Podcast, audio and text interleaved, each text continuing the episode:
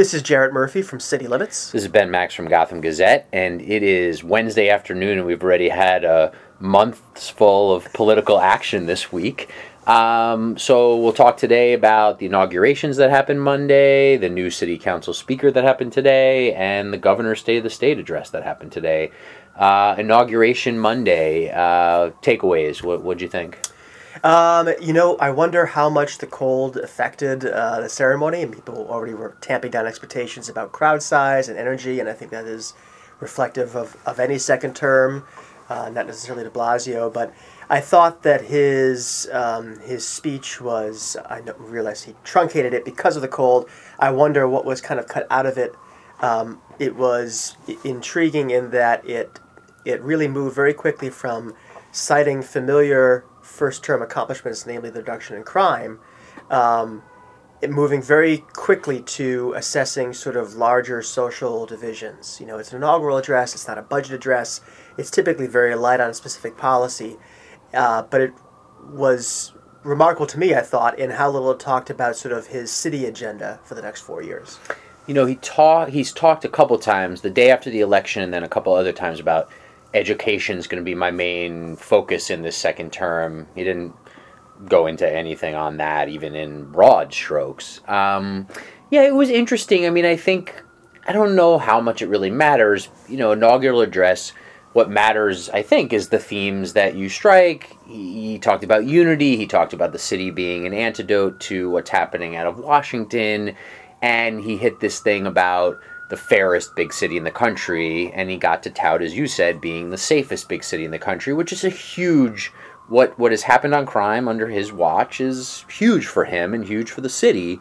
Um, how much credit he gets, deserves, can claim, all that we can debate till our you know we're red in the face. But he gets to claim it. He's been mayor. Big for him, big for the city. Now he's talking about this fairness thing it's a shift from equality. It's a little bit undefined mm-hmm. still. Mm-hmm. Do you have a sense of you know it's territory he began moving to in the in the election, uh, moving from from talking about inequality to making it a fairer deal, make it a place where folks who are not as um, favored as others still have kind of a shot.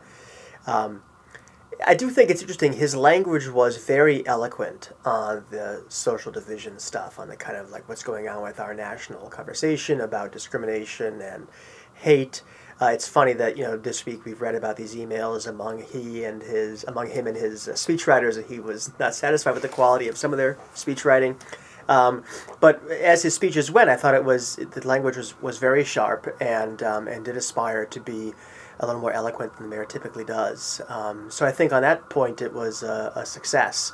Um, but I think that you know, I guess we'll wait to the budget discussion to hear more specifics on you know what he wants to roll out and when, and how much the federal situation will reshape uh, or truncate those ambitions. So I also thought it was interesting that you had Comptroller Scott Stringer, Public Advocate Letitia James being re-inaugurated as well. You have these three big Democrats two terms each now. You know, that's a lot of power and, you know, a, very a, a, stronghold for the Democratic establishment now in these three citywide positions. Um, they each really struck some chords of problems that are festering still under de Blasio's leadership. And mm-hmm. I thought that was interesting. You know, they didn't say, Mayor de Blasio, you haven't X, Y, or Z, while they did say, "Oh, you did a good job with pre-K," um, that was fascinating to me a little yeah, bit. Yeah, Stringer talking about uh, the housing crunch, and uh, James, the public advocate, talking a lot, mentioning the, the NYCHA uh, lead issue. I thought it was interesting that the tone of Stringer's speech was a little more conciliatory um, than hers was. Um, partly that's just about presentation that's interesting just because in the first term, Stringer did more of a job of challenging uh, the mayor than certainly the public advocate did. I wonder if they are now going to pursue sort of opposite tacks. Interesting. Um, you know, it was humorous when De Blasio said that he expected they would all agree. Right. He handled you know, was, that well. It was the elephant on stage right. there that uh, basically everybody on the stage with him or in the plaza was going to run for his job in, in, in four years and probably be staking out positions before that. Um, but yes, I thought that was I thought it was interesting. You know that the tone four years ago was uh, much more critical, obviously, of the, the, the person who was the outgoing mayor at that point, Mayor Bloomberg. It was different this time in that obviously the incumbent was being you know returned to office.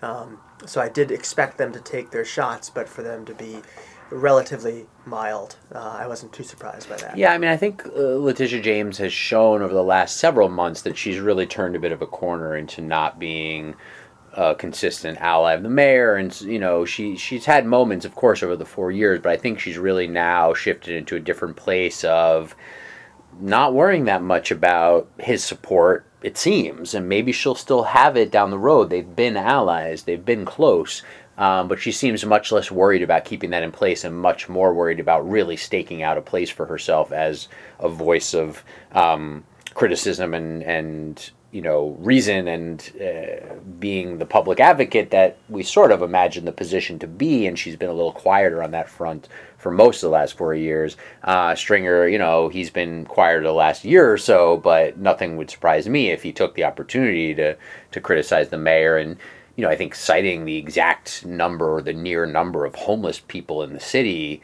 was a pretty significant thing to do from that podium um, since the mayor's been in office for four years. Absolutely, yeah. I think it was interesting about James' position among the citywide leadership is, as has been noted over the past several weeks, especially with the elevation of Corey Johnson to be Speaker, you know, the other three citywide officials, if you want to call the Speaker one of those, are, are white men, and she is a, a woman of color. Um, and perhaps that is part of the that obviously that is part of what will set her apart no matter what. Um, maybe she feels that that is, uh, you know, it, it is incumbent upon her to speak more strongly on some of the issues that she, she's highlighted. Quite possibly, and and I think it'll be interesting. You know, as public advocate more than anything else, you get to really define your focus. So we'll see what she starts to do in the next four years. I think uh, one other thing on the inauguration for me is. I don't even know how much that any of that mattered to De Blasio because he was on cloud nine, right? He had Bernie Sanders there heaping praise on him, which is about as good a validation as he could get right now, other than you know major leaders of the Democratic Party te- begging him to run for president or something like that. Um, so that was sort of a big moment for him, and um, you know I think it was symbolic. And I wrote a little something on this, like it was symbolic that he had Bernie there when four years ago he had had the Clintons, and you know just finally, and Cuomo wasn't there, and De Blasio is sort of finally free of the Clinton Cuomo era of his life and his career. We'll see what he does with Cuomo in 2018, but uh, you'd assume, um, you know, he's pretty much trying to leave that wing of the Democratic Party behind fully, even though, you know, since he's never really fully belonged in it anyway, given his beliefs. Um, and so, you know, I think the mayor also is feeling some wind at his backs, having, you know, at his back, having another four years to enact his agenda, and he doesn't have to worry about reelection, and he's going to basically do what he wants to do, which he's already shown by going to Iowa and telling people to shut up who are saying, you know, why are you going to Iowa? Are you running for president? He's, you know, uh, poo pooing some of that. So we also saw today, as you mentioned, that he's going to have another person to deal with. Uh, Corey Johnson is the next Speaker of the City Council. Yeah, that's interesting to me how, um, given the number of people who are in the race, um, as recently as three or four weeks ago, uh, how quickly it all kind of folded up. I'm always fascinated by that. Um, and, you know, I think that everyone kind of expects the relationship between the mayor and the council to be different this time, probably to be a little more contentious. Um, they might be dealing with more challenges in terms of the economic situation and, and the federal stuff. Um, but you were at Johnson's, uh, I guess not swearing in today, his No. first official act. Um, did he give any signal as to what that relationship will look like? Well, he certainly uh, struck a few themes. One was I am going to be behind you, my members, my 50 other council members. I'm going to be behind you. I'm going to have your backs always. You know, he said whether you supported me in this race or didn't support me or you know whether you're a Republican, like I believe there's four members now of the Republican caucus, or not. You know, he, he struck a very strong theme of unity and being a speaker who have his members' backs and that it will be a consensus driven body. These are things we've heard from Melissa Mark Viverito. I think Johnson might be even a little more assertive in having his members' backs when it comes to any conflict with the administration or Yeah, do you think was on. that an implicit signal that there was a feeling that uh, Melissa Mark Viverito too often was willing to negotiate with the mayor and find consensus with the mayor and leave some of her members behind? Do you think that's what was that the, sort of subtle subliminal message of that? It's a little hard to say. I mean, I would say maybe there's certainly a possibility because he also stressed the word independence and independent. And you heard other council members, I heard other council members sort of happily talking about how I like, you know, I like this independence theme, and you know, I, I don't know exactly what that's going to mean. I think it will mean something, and we'll see. We will see the specifics of it play out, whether it's on budget, land use, etc. We're going to see uh, legislation, obviously. Um, you know, I think there's a lot of people in the council and around the council who saw Melissa Mark Viverito as a mayoral ally, which she was, and she was speaker because of his support in part. Um, so I do think that uh, there's certainly room to question whether she always had her members' backs on things and whether she always pushed hard enough with the administration when they were negotiating bills and other deals. But if you really drill down with people, they can't always name many or even any specifics about times they really wish she would have been tougher. So I think there's a little bit of that theme, but I don't know how prevalent it is. I think it's just always, you know, things have built over time. There's been some conflict. It's been four years. Let's be more independent, you know? What's interesting about the word independence, too, is that the power dynamics are so multi layered, right? The council being independent of the mayor is one factor. Individual council members having independence is another, and sometimes those can work against each other. If the speaker is unable to successfully and consistently rally her members behind her, um, then her his ability to oppose the mayor and be a strong first is somewhat undermined. So the more independence that individual members have to sort of discharge motions or to go their own way, potentially to get picked off by the mayor if the speaker and mayor are in a, are in a fight over something, uh, is interesting too. Ms. Mark Viverito did certainly try to uh, improve the independence of individual individual members, at least you know, more legislative staff, uh, more power to committee chair people. She retained significant control of the levers mm-hmm. herself. Um, so I wonder how much uh, Johnson will affect that mix. So I think that in some ways he's going to be very similar to Melissa Mark Viverito. I think he's certainly going to um, look to be a good listener, to support members in the things they want to pursue. I think he'll be a little bit tougher with some of the members and a little bit tougher with the mayor. Um, how much tougher, I don't know, but at least a little, I should say. Um, I also think, you know, one thing that was very clear today is that the larger power dynamics of the city have shifted. You had Melissa Mark Viverito come into power four years ago as Speaker with the support of the mayor, some powerful unions, and the Progressive Caucus. Now, Corey Johnson's coming into power with the support of a few powerful unions, but different ones, and the Queens and Bronx county organizations who got beat out last time in sort of a surprise maneuvering by the mayor and Brooklyn and the Progressive Caucus. And so it was very evident today. You had uh, Congressman Joe Crowley in the balcony of the city council chambers looking down on the proceedings. He had basically made this all happen and I say that with a quick caveat of Corey Johnson worked his butt off. That was evident to everybody. I mean, Joe Crowley doesn't wind up supporting Corey Johnson if Corey Johnson hadn't built the relationships and been all over the five boroughs and basically pursued this position with a maniacal focus that you almost don't see anyone pursue anything with. Um, so Joe Crowley was there though, having having made this finally happen. Johnson thanked him with a lot of adulation. And you very quickly saw in one really good example the first thing that the speaker does, sort of formally, is nominate a rules committee, which will then adopt the council's rules reforms that are sure to be coming and also approve the chairs of committees and the committee members. And so he nominated that rules committee. The chair of that rules committee is now going to be Rory Lancman, who is a very solidly sort of Queens guy, former assembly member, now council member.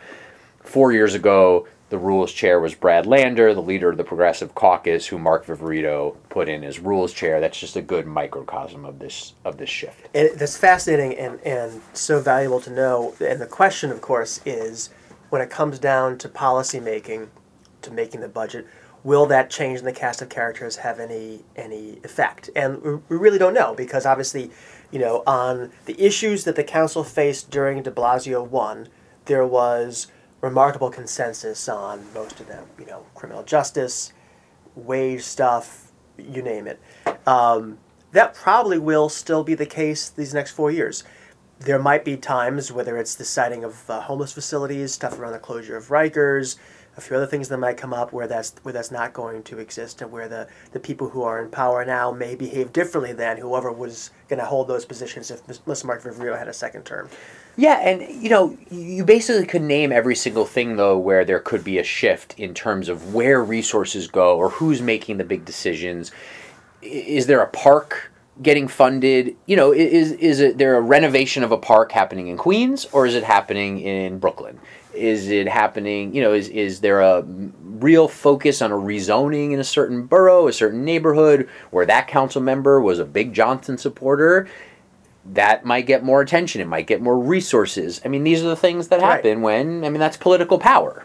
Interestingly, though, there, there's also the dynamic of the fact that everyone in that room will basically be term limited, and most of them will be fighting for a large, if they continue yes. in public life, fighting for a larger constituency, and so benefiting only their own district, even if they had the power to make that juice flow, may not be the top of their agenda because they're looking at a, a broader a broader electorate for whatever their next act. Perfectly is, so. well said. You know a couple of the biggest things we're going to watch for next are who is chairing the big committees, finance, land use. You know, I'm hearing things over at City Hall. Oh, the Bronx is getting, you know, land use now, and Queens will get finance again, or vice versa, and they're they're figuring all that out. Um, but that is where you say, okay, who's the chair of land use, and are they then going to use some of that land use committee power to set up a run for Bronx Borough president or comptroller or whatever it is. So your point is very well taken, and that'll be interesting to watch. Um, and of course, it being politics, it, it can go in all different directions. But you're absolutely right. There's going to be about 40 council members term limited out that may be pursuing those other positions in, in a few years. So, speaking of being interesting to watch, uh, as Corey Johnson was taking control of the city council, Governor Cuomo was delivering his State of the State speech up in Albany. Uh, it was a very long speech after 20 or 25 minutes of preliminaries and thank you to everybody for being there. It finished just shy of 90 minutes, I think. Um, it was an assessment of sort of threats facing the state. He said there were three the old problem of discrimination, um, a kind of a, a, basket of policy problems like climate change, the opioid crisis, and then the new threat posed to the state's economy by federal changes, especially the recently passed tax change. And, um, you know, the governor, as he does in these speeches, ran through a, a, long list of proposals, many of which had already been kind of previewed. Um, some of the more interesting included um, you know, empowering the state correction commission potentially to shut down jails that are not performing properly, um, restricting some funding around homeless uh, dollars to, to municipalities that aren't doing enough to get people off the streets. Um, what I found really interesting was, well, two things. Um, one, the very long section at the end, clearly not doing anything to dissuade people from thinking he plans to run for president, ending around this theme of e pluribus unum. Um, the other is that in an election year, and we still haven't heard much to detail on either of these proposals, the governor's talking about imposing a congestion pricing scheme in Manhattan. He didn't say anything new about that today, but we know that's in the offing somewhere from this Fix New York panel. And also potentially reworking the state's tax system to lessen the impact of the federal tax uh, changes, the SALT changes, basically going from income to a payroll tax that is tremendously complicated. Whenever you touch taxes, as the federal example just showed us, you can have winners and losers all over the place. It is very interesting that the governor has teed up those two kind of thorny, no thank you in an election year issue to, to be on the table during this election year when he, frankly, is running for his current office and everyone assumes auditioning for a much bigger one. Yeah, I think, I mean, I think there's a parallel there to A, this MTA stuff that blew up in 2017, I don't think he saw coming to that extent, and I don't think he obviously wanted to deal with that type of crisis, and so he's forced to. And some of the congestion pricing stuff came out of that, where he there was, I think, such a groundswell of experts and advocates and editorial boards and others saying you should really be considering congestion pricing, and him looking for ways to address this crisis that he was really being blamed for, um, and so that almost like the mayor's, you know, monuments commission sort of ha- happen at that moment, and he's like, "Well, yeah, I think congestion pricing's time has come, and here's a panel, and you know, it'll give me its recommendations." Well, now we're at the point of where those recommendations are due, also on the monument commission, by the way. Um, but he's going to then have to alter those recommendations to fit his political agenda and the people he wants to please, not please, the amount of risk he wants to take.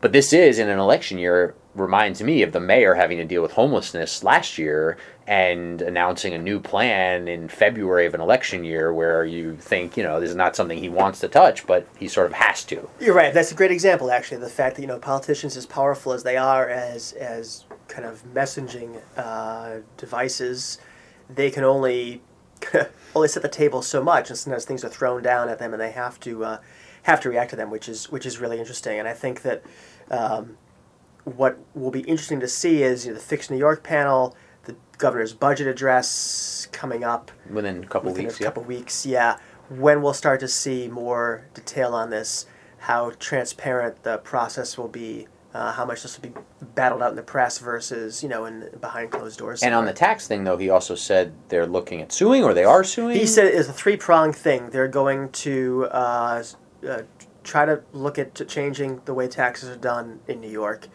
Um, they're going to. I forget what the second thing was, but the first thing was that they want to, uh, yeah, sue um, to say that it is unconstitutional, that it violates state sovereignty, a state's rights, I should say, and also the equal protection clause because it impacts blue impacts states, some states more than others. and he, yeah. you know, Cuomo is a very I think it's skilled the case with every federal very policy, right. but yeah, very very skilled politician, very skilled speaker. Much of it is is clearly a theater, but he got very passionate about this point of the speech where he talked about just how much more money New York sends to the federal government than it gets in benefits, and that basically the federal government has pointed an arrow at the heart of New York State in order to give red states a tax break. Um, and so he was, you know, very impassioned on that point. Um, a, speech where you know he, he brought a fair amount of energy to a lot of it, but clearly that was a high point for him.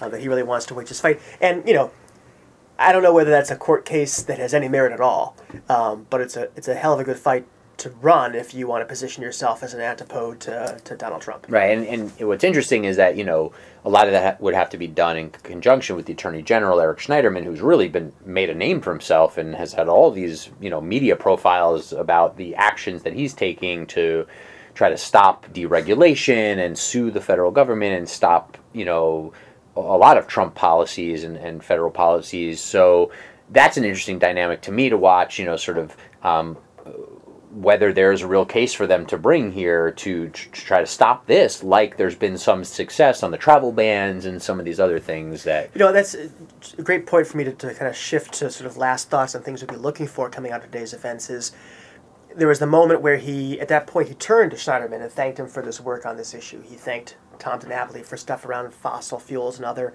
other pension issues. He thanked the legislature um, for all That almost it knocked me out of my chair. I, Yes. caught, I caught some of the Uh, speech, and yeah. This was not sort of standard Andrew Cuomo, all the thanking. Um, and one wonders if, you know, a, a guy who has ruled much by sort of division and, and frankly, for better or worse, bullying people, if he now feels that there he has the, the capital uh, or the need to have a more collaborative approach, given what is on, first of all, what, what does face the state, real, real threats that are are going to be difficult to solve, but what his own personal agenda is. If there's a, you know, going to be some sort of more finding of common cause, more mending offenses, who knows? He certainly tried to strike that note today. it's so fascinating with Andrew Cuomo because right now, as you say that, and as he spoke today, he's talking about how Albany has been the opposite of Washington. In Albany, they find compromise, bipartisanship. Uh, he always says, you know, I'm dealing with the state senate that I'm dealt, but we know that that's only very partially true, if, if true at all. Um, but but he, he says that, but at the same time, he's orchestrating a unifying deal of some kind among Democrats to flip the state Senate, although now he's playing games with calling the special elections for the Senate. Um, and he's vowed to flip these House seats in New York. So he, he's playing a very interesting game here that we're going to have to see exactly how it uh, develops. I think on one hand, when it comes to running New York State, he wants to work with the Republican Senate because that gives him the best chance at a very carefully crafted, moderate budget. And in these times, he doesn't want more uncertainty. He doesn't want a new Democratic majority demanding all sorts of other things. Um, and he wants to help flip these House seats and have a Congress that's more friendly to New York. So all of that makes sense, but it's an interesting juxtaposition. He's out there railing against these House members, some of whom have voted for the tax bill, some New York Republicans did not. Um, and saying we're going to flip those seats. And he's not exactly saying that about these state Senate seats, even though they're up for election this year as well. So endless uh, intrigue. Just intrigue. Most intriguing to me is this is the first time we've done one of these while both wearing sweaters. Um, probably. Which is, which it's very rare for me. It feels like a Bing Crosby special. It's, it's well, you know, we're just after Christmas here. uh, yeah, it's very rare for me, but this weather has me um, searching for all sorts of answers that include sweaters.